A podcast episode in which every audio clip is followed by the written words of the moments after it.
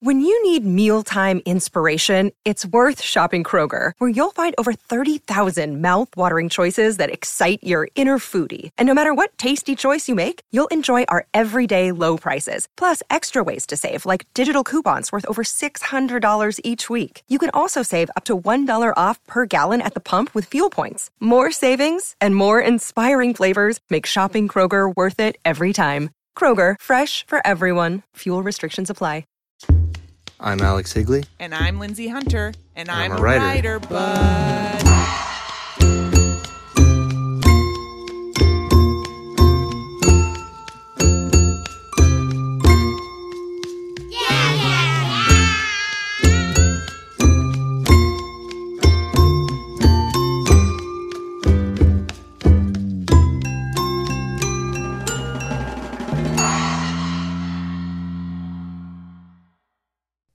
Welcome to I'm a Writer But. Today we have Rachel Krantz. Rachel is a journalist and one of the founding editors of Bustle, where she served as senior features editor for three years.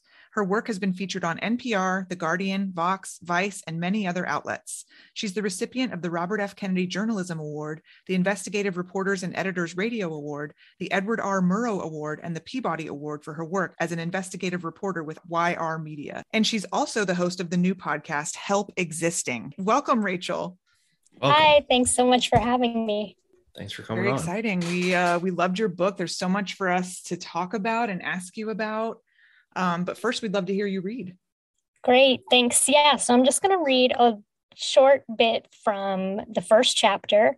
And just to set the stage, um, it starts with I've gone over to this older man, Adam's house. I'm on the tails of a breakup, and I find him very intriguing, but also kind of intimidating and um, confusing.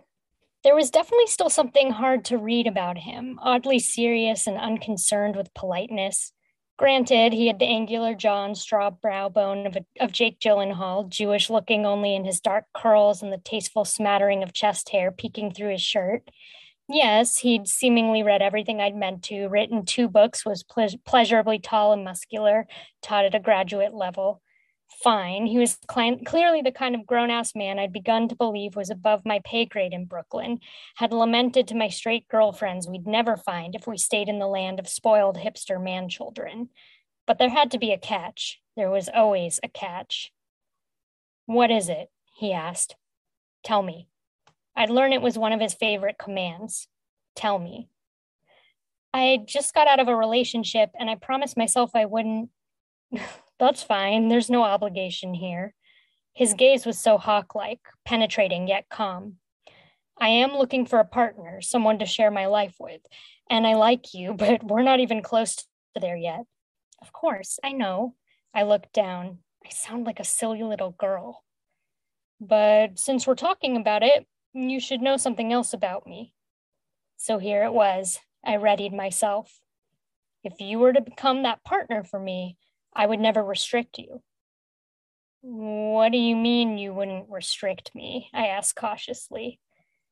I mean that you could still date and sleep with other people, even fall in love again. I don't want to restrict my partner's experiences, Adam said, maintaining firm eye contact, speaking slowly like he was delivering good news in a new language. If you were my primary partner, I would just need to feel privileged and know what's going on in your experiences outside the relationship. As long as you were honest and safe, you would be free, free to do whatever you wanted. My stomach dropped. He didn't mention that on his profile. So you're polyamorous, I said, flatter than I'd intended. Well, I don't really like labels, he answered. It's just about the way I want to be in a relationship, not really an identity. But yes, I've been in non monogamous relationships before. The rest were mostly monogamous, but I've realized now this is the way I want to be towards someone I love. I don't want my insecurities running my partner's life. I don't want to control someone in that way. So then you would want to date other people too, right? Why was the idea already making my cheeks flush and my pulse beat in my ears? I had no claim to him. Like I said, I'm looking for a partner to share my life with, so that's not really the priority now. But yes, I would probably want to have some of the same freedoms sometimes, but I'm willing to be flexible for the right person, he added. So there it was. I should have known a man like this would never be satisfied with just one woman. He'd devoured the hundreds of books in that apartment, gotten rid of many more, was hungry still. Of course, I wasn't special. Of course, he would need other women, more beautiful, mature, well read, no doubt, to feel satisfied. Of course, everyone made it who made it to the second round got this dinner, this seductive interrogation. But there were other feelings mixed in there too a sort of recognition, a sense of exciting possibility. Thank you. And that was an excerpt from Rachel's new book, Open, an uncensored memoir of love, liberation, and non monogamy. Um, lots, lots, lots to talk about. Um, one of the things that I was so intrigued is um, that you mentioned how you decided during the relationship that you were going to write about it. Um, mm-hmm. because it was it was to, it was this whole world opening up to you um, that was speaking to you in a lot of ways and as a writer you know you you wanted to make something out of that um, i'm putting words into your mouth that's not what you said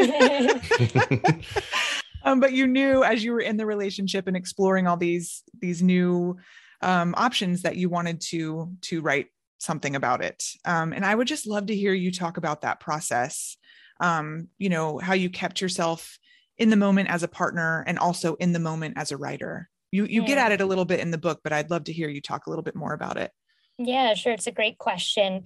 Well, so it's complicated, right? I didn't exactly know I was going to write about it, but the idea of writing about it in book form anyway, one day began to become a sort of elaborate coping me- mechanism.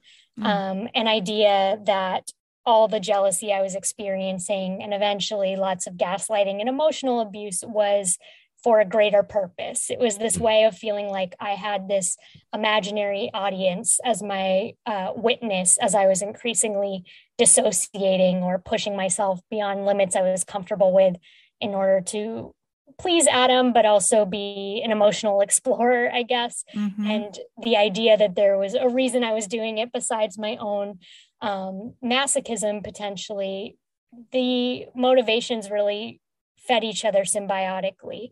I knew that this was what Adam wanted. He seemed to always need me to be moving faster. And so the idea that I was also gathering material in addition to living my life and exploring these things that I wanted to explore anyway, it kind of helped me push myself at the pace he seemed to demand, which I wanted because I was in love with him and also because I found it very interesting as an immersion journalist. You know, I was like, this is a fantastic, amazing journey I'm on. You know, it's very complex, it's very confusing. In some ways, I was coming into my queerness and exploring all these different ways people are in non monogamous relationships and meeting people who are doing it really well in inspiring ways I wanted to depict.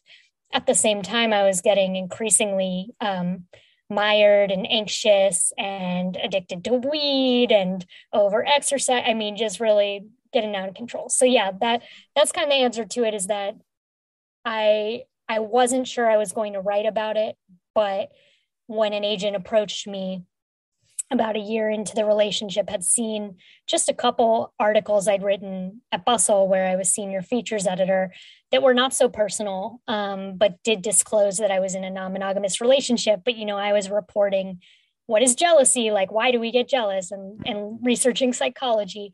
Um, that an agent said, you know, you should write a book about this. I haven't seen a reporter um, who's also living it. It should be like a modern update on Thy Neighbor's Wife by Gay Talese. And and I said, Yeah, that's great, but I'm literally sick to my stomach. I am very bad at this. I don't know that this is for me at all.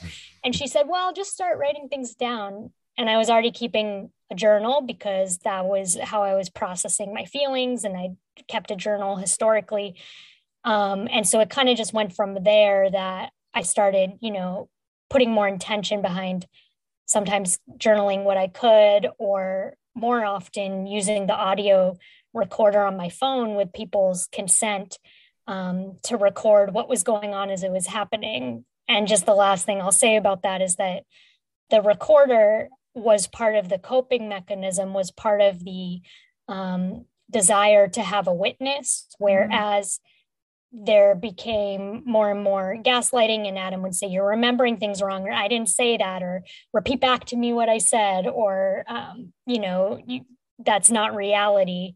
I was like okay i guess i better record this so that i have some sort of record of reality and this was all during me too so it was both my journalistic instinct but also my um, socialization i guess saying like if I do ever want to write about this, I better have an immaculate record because otherwise I won't be believed. Mm-hmm. And what's more than that, I'm so confused and on drugs half the time that I don't trust myself to remember. So I wanted a real record. Mm-hmm. That leap, Rachel, from writing about, you know, jealousy or kind of things adjacent to non-monogamous relationships, but not as much from a personal standpoint to being approached by an agent and kind of going you know forward with a little bit more intention towards maybe a book is the aspect of this that I'm so interested in because I feel like the form that this book takes seems like it would be so difficult after the book was published because there's so much that is presented just so directly and, mm-hmm. and and you're not you do not hide in the form of this book and you do not there's not a lot that is obscured um and i was i just i kept thinking as a writer i i thought i could not write this book mm-hmm. not even about not even about my own sex life but about like anything in my life i thought like this i mean even the way that it's presented kind of year by year uh, in your life from what's the first year? 20 27 27 yeah. to is it 31 or? Yeah. Yeah, yeah so 27 to 31 and uh, i just i was i was impressed by your bravery on the page. And i was i was wondering how you arrived at the form you did for open and if that was something that you deliberated on a lot or if you just knew this is how i'm going to present this book Oh, well, thank you. And thank you for these questions. It's like very fun for me to get to talk about craft because I've had some of these conversations, but you know, mostly people want to talk about what is non-monogamy. And it's it's right. like, you know, I I think that's part of the purpose of me as a sort of ambassador to help destigmatize many of the issues that are uh, mm-hmm. uh, stigmatized in the book, but also um, you know, I think of what um, Roxane Gay said about uh, in this interview with The Guardian that I quote in the book of like, when you're a female writer writing personally, like people treat it like it's a diary entry and that it mm-hmm. wasn't like a lot of work and a and craft, you know. so thank you first of all for that. Um, so as I was living it, I was just gathering material basically. I think I had written basically some of an early draft of the first chapter, basically anything up to, um, you know, when I might potentially make Adam anything but completely sympathetic in all moments. And then I would censor myself because I was still with him. And I was like, I can't, I can't write this honestly, uh, anything besides our, our meet cute, because after that, I would just have to start censoring things for it not to be that people would look at him badly in some way. And I couldn't have that. So that was one reason why I was like, I really don't know I can write a book about this because I still am hoping this relationship is going to work out. Mm-hmm. Um, and, and, but I was in the gathering material and research phase of, and the immersion journalism phase of living it um, and exploring it and thinking critically about it and, and reading somewhat about it and definitely journaling. Um, in terms of when the actual structuring and writing came, was when I finally decided, you know, I'm going to do this when I was, uh, yeah, 32, I guess. yeah, 32. Um, and I'd kind of come through the other side and I felt like I have so I have so much material here. I want to do this to kind of, I guess, prove to prove to I was capable of discerning, especially after he had said things a lot to me of like, you know, you're not ready to do that, or you can't, you can't do that. Um, things that diminished the form of writing personally. That it was kind of like a, you know what, this is valuable. This is journalism. This is brave. And a sort of exorcism of, in some ways, the voice that had taken over my head in an attempt to come back to a sense of clarity in my own narrative, literally by constructing it in real time.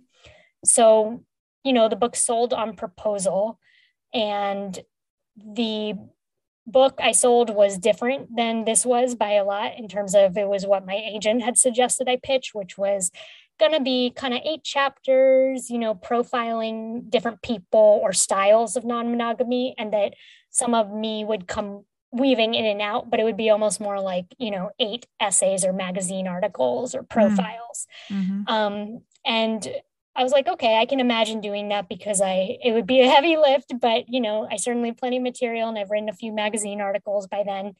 Um, but I said, you know, I do have by that point I had just a couple chapters. Like the first chapter, I had the story of me meeting Miranda, who uh, and my first experiences with her. I had a few things that were narrative, but still gave some sense of how I might weave reporting and research in and she said well send it to me you know let's let's take a look and after she read that she was like yeah we should go in this direction like this is very compelling you know i think and she said to me something i'll always be very grateful for. She said just write the book you want to write.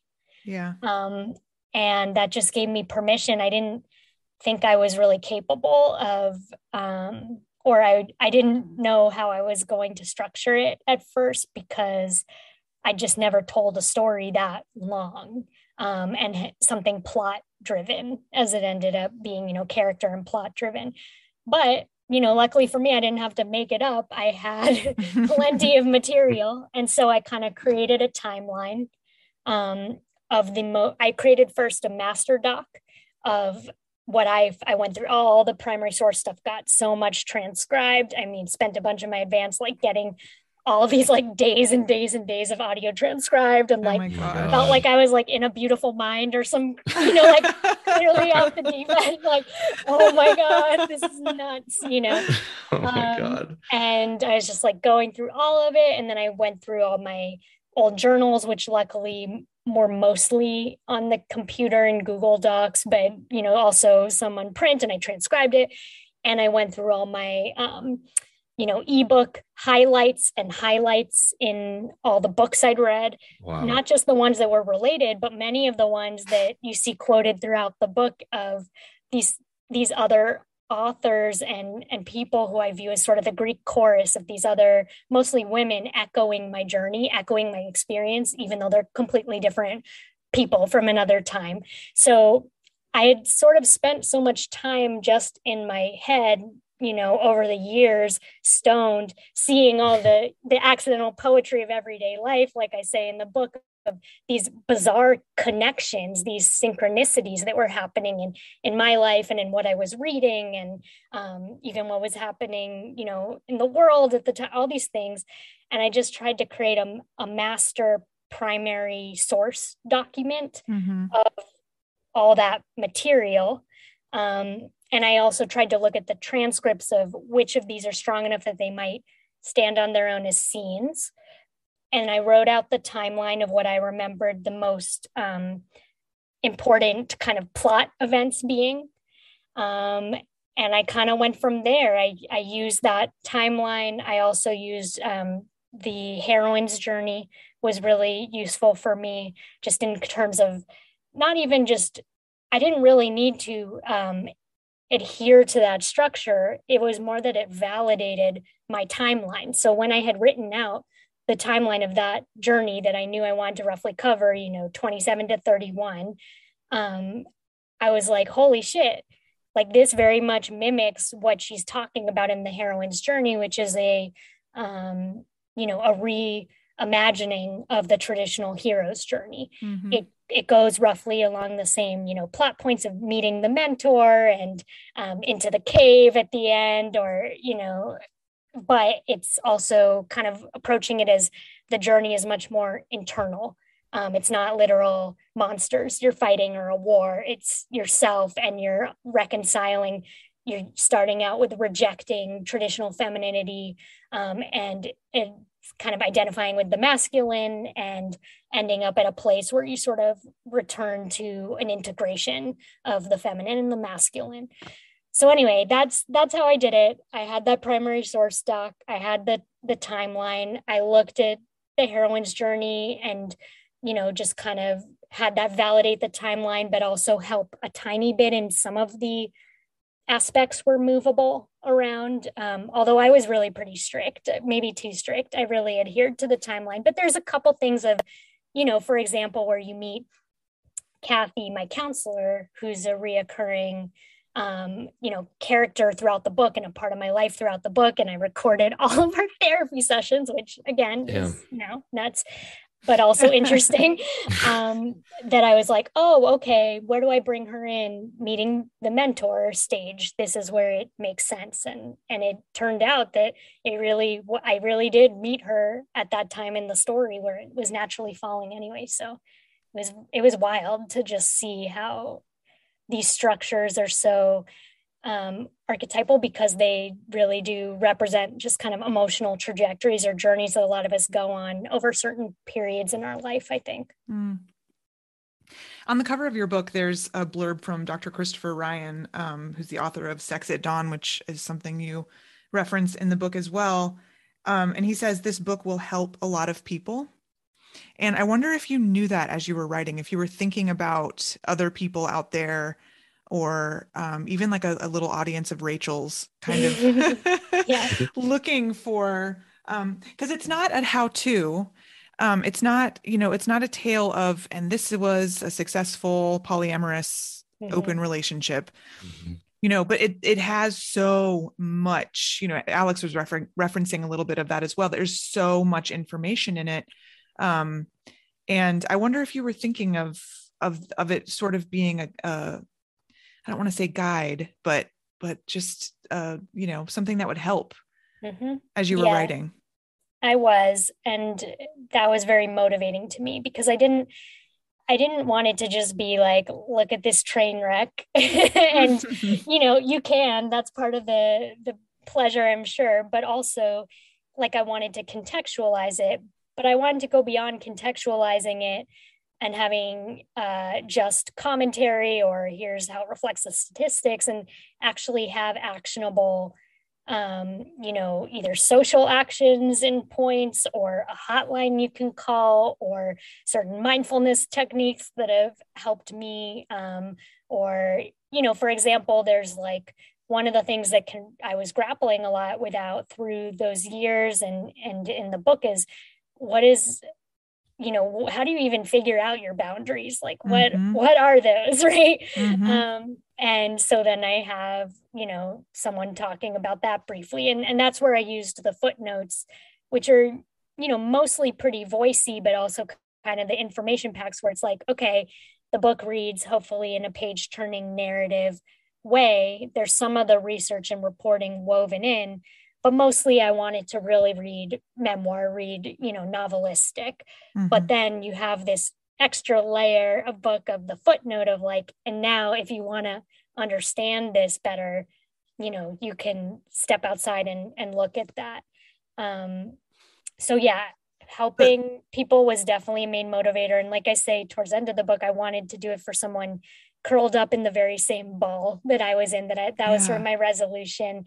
Um, as I was coming back to myself and just heartbroken and I was reading so much and I just I wanted to pay forward what so many of these writers many of them women you know were giving me which was a sense of not being alone in my feelings a way of um, understanding them and also potentially roadmaps you know of when when you're in a situation where someone tells you for years you're not capable um, and you can't take care of yourself, that you literally can start to forget that it's even possible, like that you could survive on your own or that you wouldn't die. It feels like you would be cutting off your own limb to leave. Mm-hmm. So I wanted to show, you know, someone who goes through at least um, the beginnings of healing and kind of a, have that part especially be a little bit of a, a roadmap of some of the things that helped me while keeping it narrative. There's a point maybe like three quarters of the way through the book rachel where i think you're talking with your mother and your mother's friend if i remember correctly about where and you're the in the in the book you say you know I, I, I was responding to my mom in a way that i had become you know familiar with i'm obviously paraphrasing uh, and you know about you know how there's there's value to sitting in discomfort or mm-hmm. i can't remember your exact words i apologize i didn't have the page but um and i wondered if that kind of condition is related to your impulse to write if that is a prerequisite for some if if that is generative for you if if if sitting in discomfort and kind of like a sustained gutting it out type of mm-hmm. situation is is is related to your your creative process it is or it was but it's been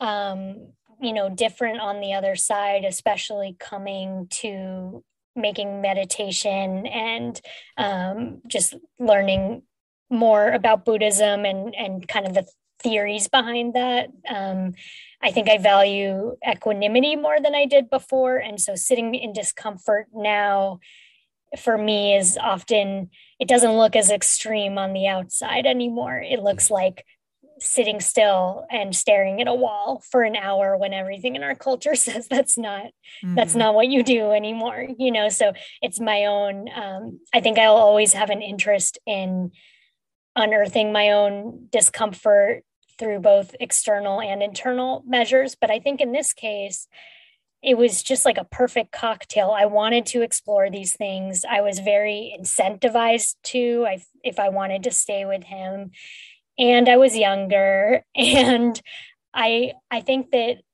I had never really had like a stage. I had never been someone who hooked up with people or even dated around. I'd just been a serial monogamist before I met Adam.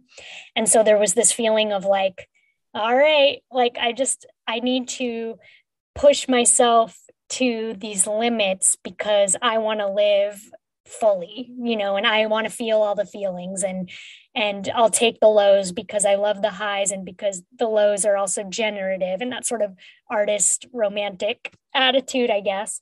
But i think i needed to push it so far in that direction to realize that if you keep moving too fast or too extreme you actually just hit a point at least for me where it's it's not um you're maybe experiencing a lot of discomfort, but it's at a lot of ways unnecessary or not super generative. And you're going to kind of actually start, or for me, like self medicating a lot, lose your focus. Um, so for me, I found like, yeah, I think pushing it to that extreme limit, I doubt I will have the energy to do again. But who knows? I think that said, I, I will continue to be interested in in immersion journalism and pushing myself like one idea i have for a book i don't know if it'll be the next one or someday is like i want to confront my fear of death right by any means necessary maybe Ooh. some trip around the world with all the different uh, doctors and psychedelics and shamans and different people just seeing if i can look that in the eye really closely for a set amount of time can i transform my fear of that in any real way so i mean I guess in that way, yeah, I'm, I'm still pretty yeah, I was gonna interested, say, right? but I'm also not going to be like um, burying myself alive or doing the most extreme thing you could possibly do. Like I, I think I value my mental health more now. Well, you say that now, Rachel. we'll see. right. Anything for a story. yeah. I was going to ask you that if you would ever undertake this kind of project again. I was calling it gonzo journalism. Is that not what people mm. call it anymore? It's immersion journalism. Yeah, I mean okay. it's it can be gonzo journalism, but yeah, I think immersion journalism is is more the term I hear. What were like the rewards for you of that kind of like if you were to step back and and look at it maybe in terms of like career or growth in terms of your writing what what rewards did you do you find in in in immersion journalism hmm. well career, I think it's a little early to say since the book came out recently and I'm not I'm not sure, you know, like how well it's going to it's been like selling a pretty well, but not it's not like a bestseller or anything like that. So I think it's going to be one of those ones that's like slow and steady, spreading through word of mouth. There's totally. a lot of resistance to yeah, the topic. it's a touchstone. So, yeah, it's yeah. it's something people can like return to again and again. I hope so. Thank you. And so I think, you know, some of it will depend on like what can I get another book deal writing about. Mm-hmm. Um, but I think personally, yeah, I am.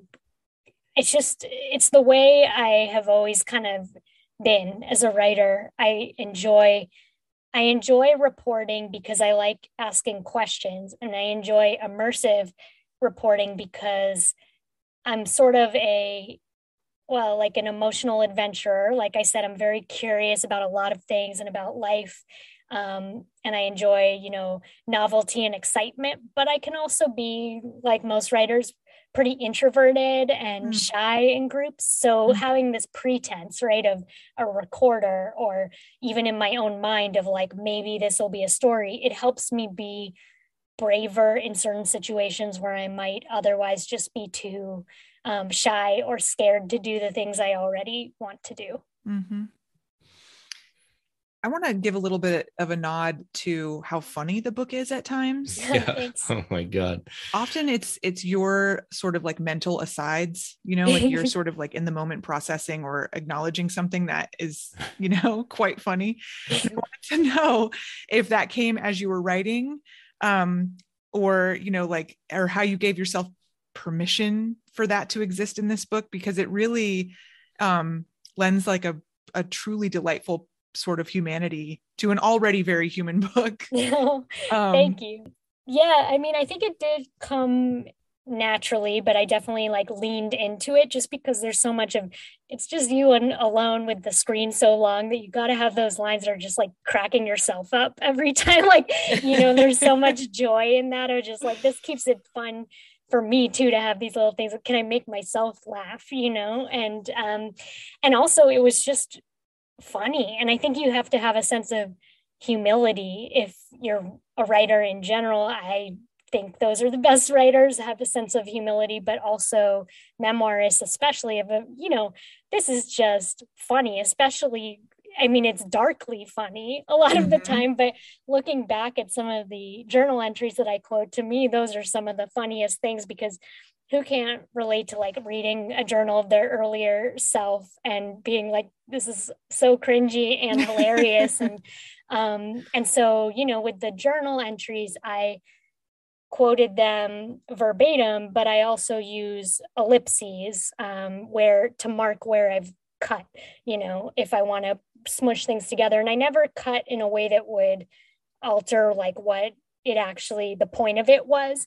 But I definitely did sometimes like look at that as like, where can I, you know, condense this and cut that it'll have the greatest comic effect, you know? Mm-hmm, mm-hmm. um, and and kind of be that combination of sometimes poignant, sometimes cringy, sometimes just like hilarious.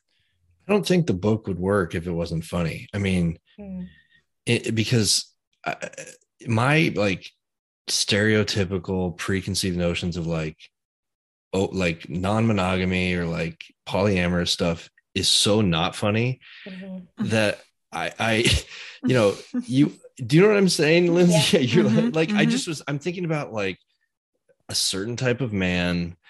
I guess it's mostly about the men. I think like I guess I have less of stereotypes of women I don't know why that is, but I, I, think of like a certain type of guy, and I'm just like, God, fuck that guy.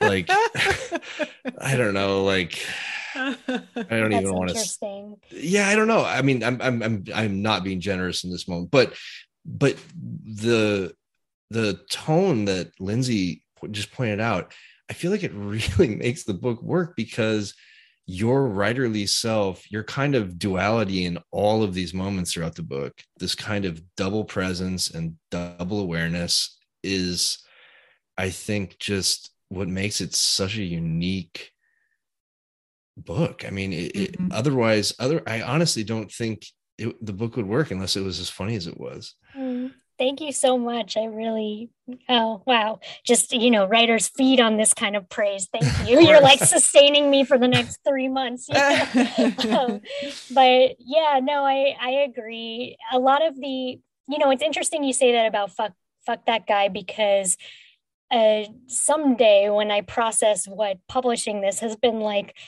I keep having like the phrase in my head of like some kind of essay of like, fuck that lady.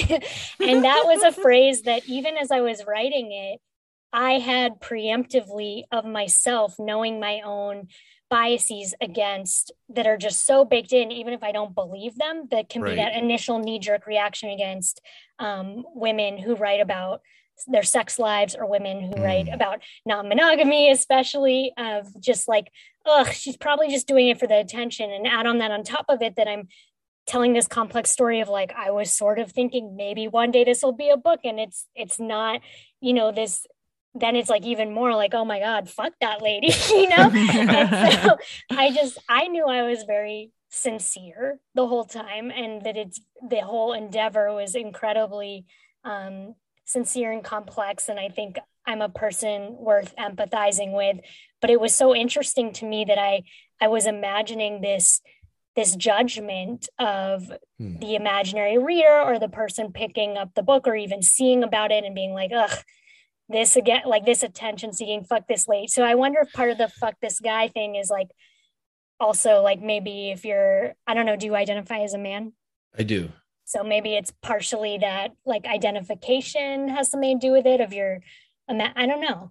Um, but yeah, I don't know. It is and to be clear, I, do I don't think mean, it'd be much mean, harder for a man to write this book at this point in society. Yeah, well, definitely. Sure. I uh, to be clear, I don't mean Adam. I just mean yeah. like even before I picked up the book, just just thinking like of some kind of mm-hmm. stereotypical mm-hmm. whatever. You had but, the same sort of reaction that she did in the moment when Adam told her oh you can see other people. Yeah yes which was way, like yeah, oh you mean right. you want to see other people. Right. But i want to say rachel i i understand i i had not obviously thought about what you just said but it's so interesting to me that you had that that that fear but it makes perfect sense. But anyone who goes through this book i mean this the places that you reach are so nuanced that it would be hard for me to imagine a person who's actually staying with you in this book, reading it page by page, and arriving at that kind of opinion. I mean, where you end up, just some of the layers and layers of nuance on, you know, oh my God, uh, abuse in relationships or, uh, you know, different. Uh, is this actually a supportive situation that's happening by you know i don't know I, I, just there were so many times where i was like god damn i have no idea i mean e- even with being i don't know so yeah i mean i was i was totally i was totally with you on that even though it was yeah i thank i'm you. completely fumble fucking my words here so I'm no sorry. no thank you and i mean i have been really heartened to see that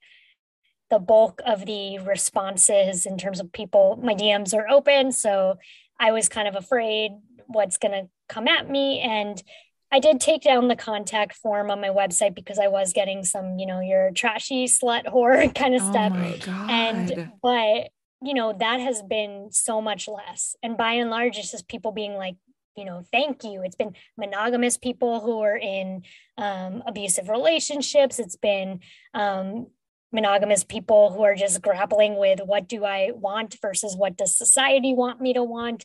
It's been other bisexual women. It's been other um, non monogamous people who just appreciate that, you know, there's a flawed, relatable depiction of a non monogamous person that we don't have to be perfect in every moment in order to um, exist and, and be accepted in some way. So I've been very heartened at the love is outweighing the hate. Um, but I do I do think there's that uh, that hesitance, and I had I don't read reviews anymore. But when I did it first on Goodreads, I noticed, and this is nothing surprising, you know, like Melissa Febos writes about this in her new uh, book Body Work of just like this is what you expect if you're a woman writing about her life, especially her sex life. That doesn't make it right, but that some of the critiques were why was she with him? He was abusive. Hmm. Like three stars, you know, or oh like or like I hated this relationship, you know. And oh it's like, God. well, okay, so you're create or like non-monogamy doesn't work, you know. So it's just so transparent sometimes of like what's being critiqued is not the work, but the hmm. lifestyle. Mm. But I also think or the life experience, right? Um, but that's that's part for the course partially of writing memoir. Uh, it's it doesn't make it right, but I also I understand that readers get confused because the story you are putting forward is the story of of you. Um, and maybe they don't like that that trajectory always. But yeah mm-hmm. by and large it's been very positive. So i've been pleasantly surprised. Yeah goodreads isn't a, uh, a place for any critical thought whatsoever. like people put more thought and a detail and attention into their Amazon reviews of like a vacuum than they ever do to like any media that they consume. It's just like, you know, they just don't put that much thought into it. Um and I feel I, like I've we, seen some good ones though. Well, yeah, yeah, yeah. It took me a while. I'm sorry to interrupt you. No, no, no. I was just gonna say it took me a while in the beginning to realize like oh i don't have to i could visit goodreads and just read the four and five star reviews and admit to myself that i'm too thin skinned to read the negative ones. And i was like actually that feels great in all these moments where i'm kind of scared because oh my god i just put this out into the world and did it even did all these years of effort and living you know matter? Was it successful? To hear the individuals who got it and who were moved by it or who had helped has been very helpful to me. So, yeah, any writers listening, I was like, oh, yeah, that's an option. I forgot. Like, you could just skim through and at the nice, only look at the nice ones if you have the self control. And then I've been, you know, responding to some of those people. Um, oh, that's um, great. And it's it's really nice actually. So I some people do put care into it, but yeah, it could be also pretty careless. There is something to that because I I think like when I run workshops that's how I run them is we talk about what we like and what we see, not what we think isn't working or what we, you know, don't care for. Um, because I, I actually do think like, yes, it feels good, but you also learn a lot um, through that. Like you learn a lot about how people are, are seeing what you're writing or, you know, like what they're getting out of it, which might be surprising um, or something you hadn't expected um, and I think it is, I think it is really informative just beyond like sort of being reassuring. um, I think it's, it's a very useful thing for a writer to, to see that kind of, you know, that kind of praise and also, and this is what I got out of it. And this is what I see. Mm-hmm, absolutely. Yeah, I, sometimes... I feed on it. Like I said, I mean, it really, totally. I've been just encouraging any interview. I'm like, please reach out to me. Like if it made, and it, it's made such a difference to me because it's so easy to let external measurements of oh how many mm. copies is it selling or oh you know the, these external things that don't matter as much as when someone messages you and says you know you just helped me leave a relationship that i needed to leave for years like that's amazing mm-hmm. what more mm-hmm. can i want than that so yeah i really appreciate hearing from people i was i was really interested at uh towards the end there's a there's a paragraph where you you mention your your early readers and you i think you even say beloved early readers. Mm-hmm. and it's about some of the rea- some of those people's reactions to the character of adam in the book and how some of the reactions were strongly negative. Is that fair? Mm-hmm. yeah fuck that guy. I want to kick right. him in the balls. Right, yeah. Right right. And i was curious if any of that was surprising to you? And if it was not surprising if hearing that kind of feedback from people you trust you know kind of the opposite of good a lot of Goodreads in a way right? These are people that you you know are intelligent you know are invested in your work because these are people you know. Did that alter editing going back or did it alter your thinking on anything? Hmm. um, well it made it clear to me that i needed to be more explicit in you know there's a lot of nuance and there's a lot that is explicit in terms of my exploring um, the psychological reasons why he was acting the way he was which is not the same thing as absolving him of responsibility. I think I'm Mhm. holding him very responsible, even if it's, you know, a pseudonym and I've changed identifying characteristics. Like, oh my gosh, you know, I'm not really leaving any stone unturned here, hardly.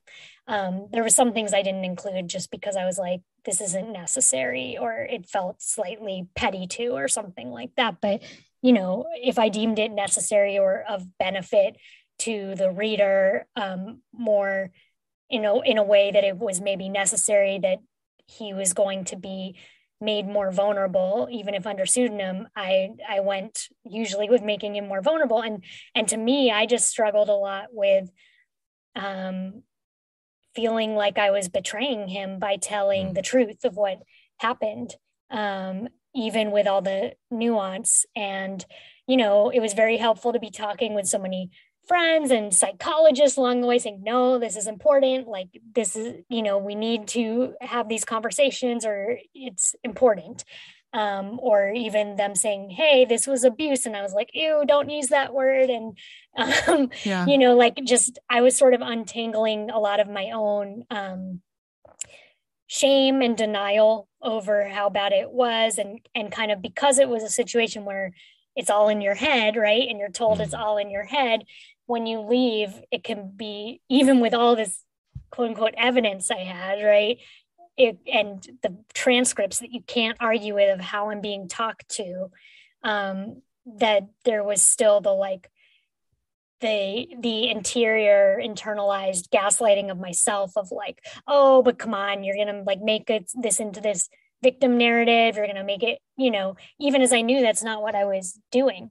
Um, so it was just really interesting to me to move through all that in the writing and interviews and to watch that happening and to sort of balance still loving adam and be feeling grateful to him and and caring about him and wanting to have that come through at the same time that I'm not I'm not hiding anything about what he did that was harmful Mhm. and I'm not absolving him or making excuses for it but I'm more curious of how can we you know have relationships where people are held accountable for wrongful behavior and are expected to either work on it or lose the person or people they're with at the same time as having empathy and curiosity about well what what is it that's causing so many you know especially cis men with women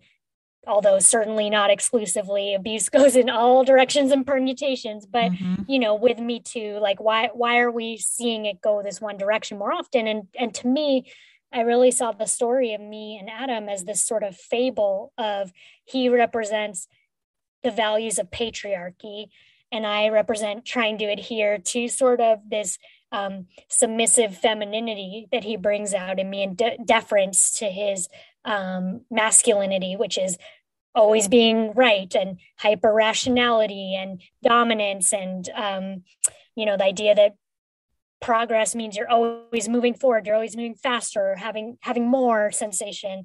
Um, i wanted to show like how we're both suffering under that system Mhm. because that's the reality just the same way as like white people also suffer in a different way in a racist society um, by being the upholders of white supremacy culture that even though it benefits them they know on some level is uncompassionate not compassionate and harmful and i think for patriarchy it's the same thing these these you know men are often not happy because people who are happy don't abuse people um and so yeah i just wanted to get curious about like what what causes someone to need to control another person to that Mhm. degree so that i don't know as we move forward hopefully as a society that we can um, hold people accountable but also not believe that they're beyond redemption or healing because i just don't believe that It's wild how even just saying what happened sometimes feels so risky and scary. yeah Um, just literally stating X and then Y and then Z. it's just really there can be really severe consequences for that. Um, so I really, you know, I really understand where you're coming from there. And, and, you know, I hope, I hope Adam read the book and, you know, it helped in some way. Mhm. Um, Me too. It's going to help a lot of people. Um, Thank you. you know there's just you know it's like you point out in the book over and over like there's not you know there's still so much stigma about about this i, I don't want to say lifestyle is that the right Yeah, word That's but fine. Lifestyle. um yeah that i think you know like it's it's brave what you did but it also shouldn't have to be brave you know um so so thank you so much for for sharing it with us and for coming on and talking about it and being so open with us i was not going to go there but it just came to me And It's tell us a little right. bit about the podcast before you. oh uh, yes i want to hear off. about your new podcast. Oh, podcast thank you. Yeah. Well, so I have decided to just start my own and, you know, go for it because I've been thinking about it a long time. And I, I was reminded doing uh, press for Open just how much I enjoy this format. Um, because I started in radio and had a podcast before when I was at Bustle. Um, and so it's going to be called Help Existing.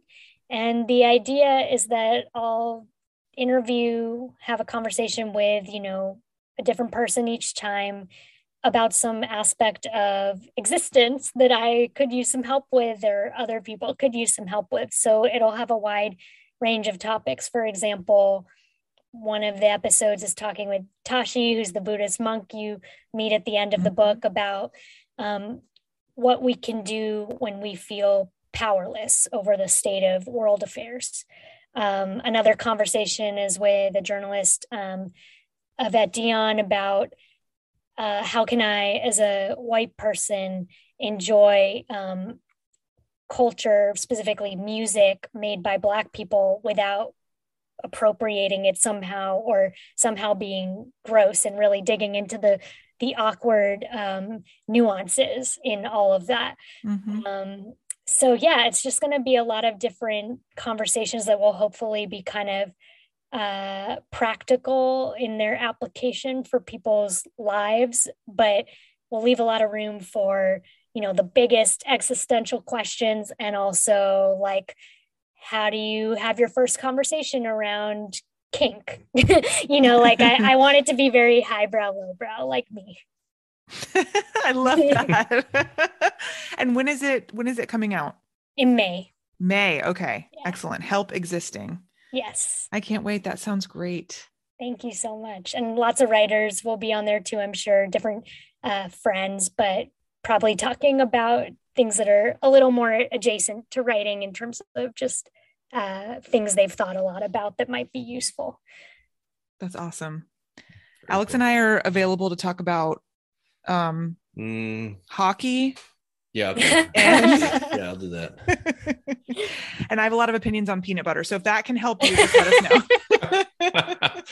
All right. I'll Season two. Peanut butter. I also feel passionately about peanut butter. I do. I really am. Yeah. Um, well, thank you again for coming on, Rachel. This has been great. Thanks, Thank Rachel. Thank you so much. Congratulations on the book and on the podcast. And we will see you on the internet. Thank you.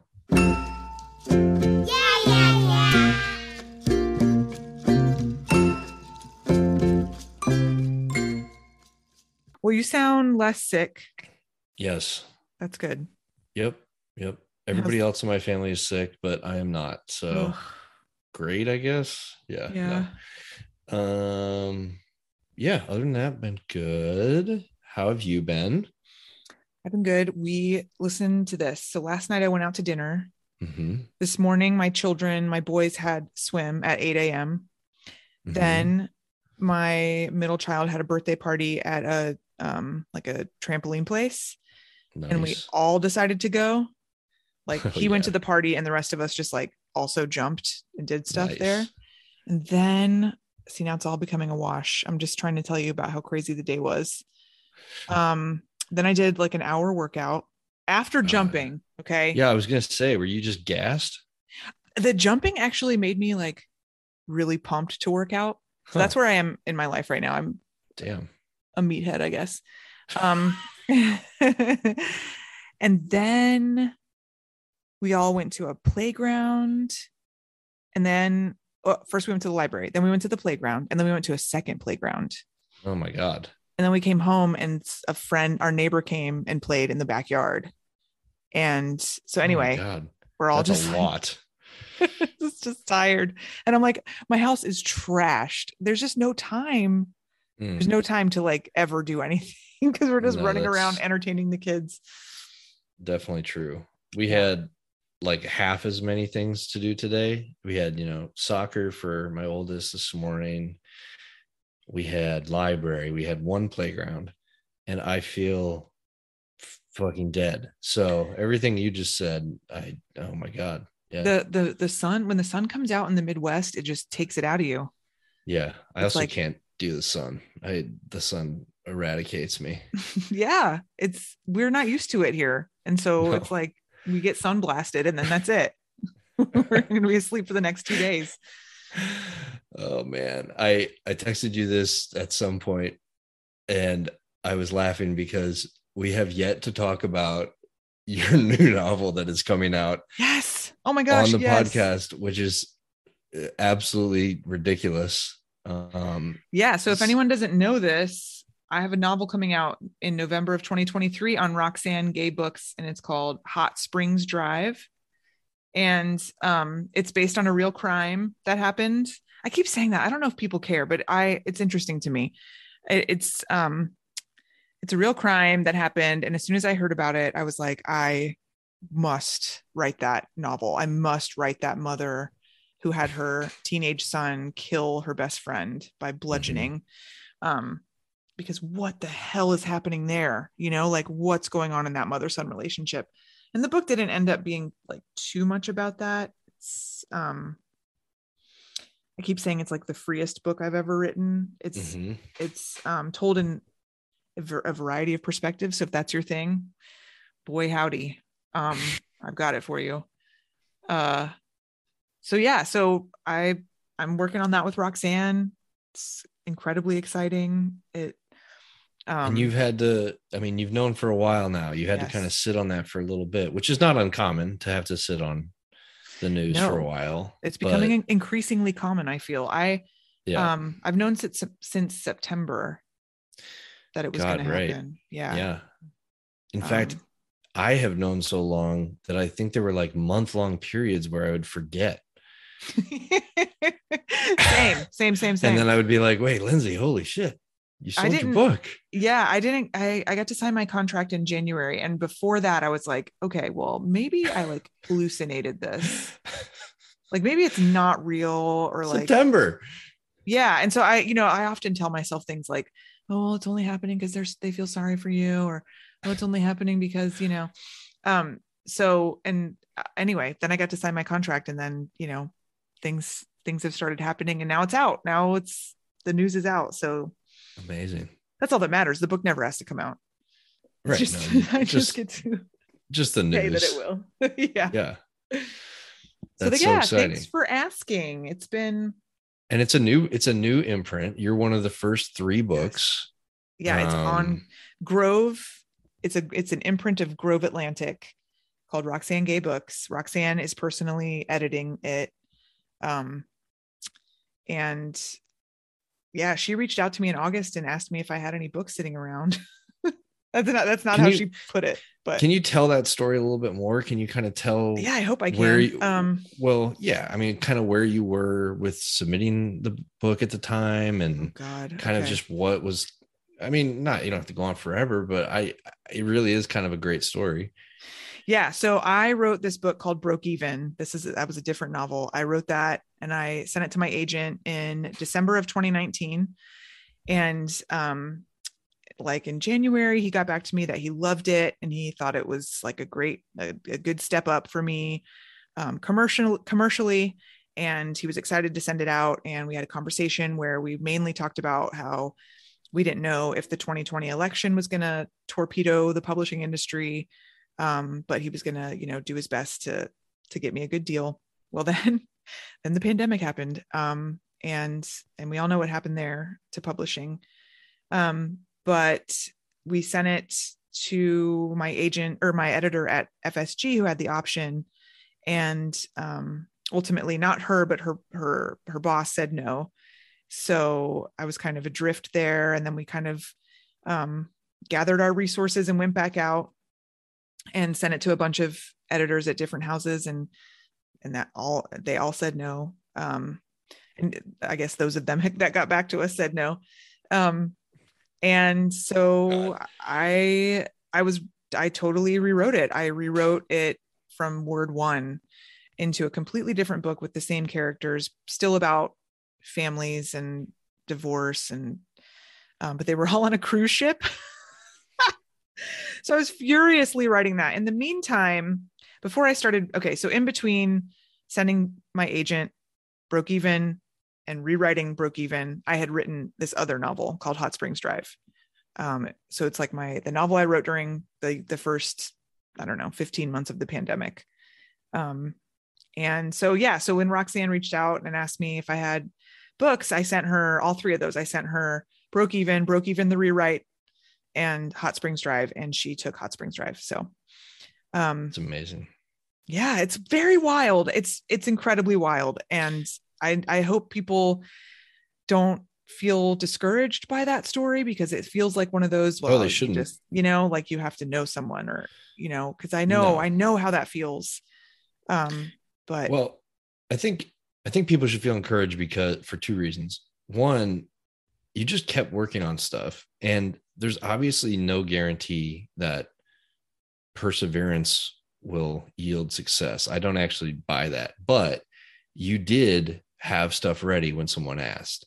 Yeah. And if you just kind of stay in this writing world long enough, you eventually just meet people, you know people, and eventually people ask. And is that knowing someone? Well, yeah, it is. But I mean, I think eventually just you just end up knowing people. Yeah. doesn't mean true. you're gonna and, know doesn't gonna I, doesn't mean you're gonna know someone who's starting an imprint, but it does mean you know eventually you just you know agents you know people who work at publishing houses you know people who are reading for lit mags you know and you have to have stuff ready whether it's a short story or it's you know a novel whatever it may be like that's that's that kind of how it works it's true because i remember when daddy's was coming out zach um, at featherproof said you know you should start you know before this book comes out you should start writing something new because people are going to ask you and i was like yeah right whatever well the day it came out i got tons of interest agents and editors and i had nothing and i've been at and i've been in that position so many times where someone has asked me let me see this, let me see that. And I've had nothing. Um, exactly. But I mean, the main impulse I had to write Hot Spring, well, Hot Springs Drive came to me because I just couldn't not write it. But also, the pandemic was so, you know, you know, everyone knows, so deadening and disheartening and terrifying. And I had to keep like access to that side of myself. I had mm-hmm. to. And you know, everyone knows. Um, but I torture myself enough and I've come I've come to just believe that like Roxane there must have been something to Hot Springs Drive because she's not gonna agree to publish it. Come on. what the hell are you talking about? You know, I'm just I'm just Gosh. arguing. Um, Rachel said some of this on her um, you know, in our conversation just now about how you're arguing with these phantom readers in your head or these phantom yeah. critics in your head and that's what i'm doing and it's all me it's all all me all my insecurities but i i trust her enough and this feels really good i trust her enough to know she's going to tell me when something's bad she's going to tell me when something needs work and she's going to tell me that she likes something and she's she's just like that you know like she's just not going to blow smoke of um, course so i i'm really excited i feel like i'm in really good hands and i also know like that this is like the kind of story that she loves. And so it feels like such a great spot for the book to land because definitely that's just like she loves that kind of stuff. So, as do I. And for people who have kind of listened along with us, been with us a long time, I mean, there are many, many, many episodes where you're talking about writing this book. Yeah, totally. And, and I've I even mean, read from it. You've read from it. Yeah. Mm-hmm. I was going to say, like, this book is kind of symbiotically tied to this podcast in mm-hmm. a lot of mm-hmm. ways because it was what you were working on for so long early on. Yep. Yeah. I was grinding and grinding every day. mm-hmm. Um, and it was a lot of fun. And I hope, I hope people, I hope people are ready for like a super weirdly structured, like dark thing. They are. okay. Good. Um, yeah, thank you for asking. And yeah, I uh oh Jasmine Chan told me to read Easy Beauty by Chloe Cooper Jones. Yeah, because she had that event at uh Women and Children First, right? Yes. And she is so right. I'm I'm reading it now. Oh, it no is way. so good. And I totally get where she was like, I just want Chloe to be my friend because she I feel the exact same it, way. Yeah. She's just like the book is incredible. Um, it's Easy called Beauty. Easy Beauty, and um, she has a title. Yeah, she has a condition called I think it's called sacral agenesis. I she was no born without a, that is. It's very rare. She was born without a sacrum, so her body um, is differently abled, and she's um, pretty short, and um, so it's her sort of grappling with, um, you know, how the world treats her, um, and her really. She studied philosophy, so there's there's a lot of that in there as well um, and her really like thinking about beauty. Um, mm. So, but also she's just like an incredibly, she's an incredible thinker and mm. very funny and like just want her to be my friend. So that's my next goal. Um, that's awesome. I'm gonna work on her for that. You're pretty uh, good at you know getting people on your side, so yeah, I believe yeah, in you. Yeah, I'll send her some flowers. we'll see. okay. Um, but that's it. We did it. We did it. There, bud. Bye. I'm a Writer But is recorded by Alex Higley and me, Lindsay Hunter, in our respective basements. Editing by Lindsay Hunter, music by Max Loop. Yeah!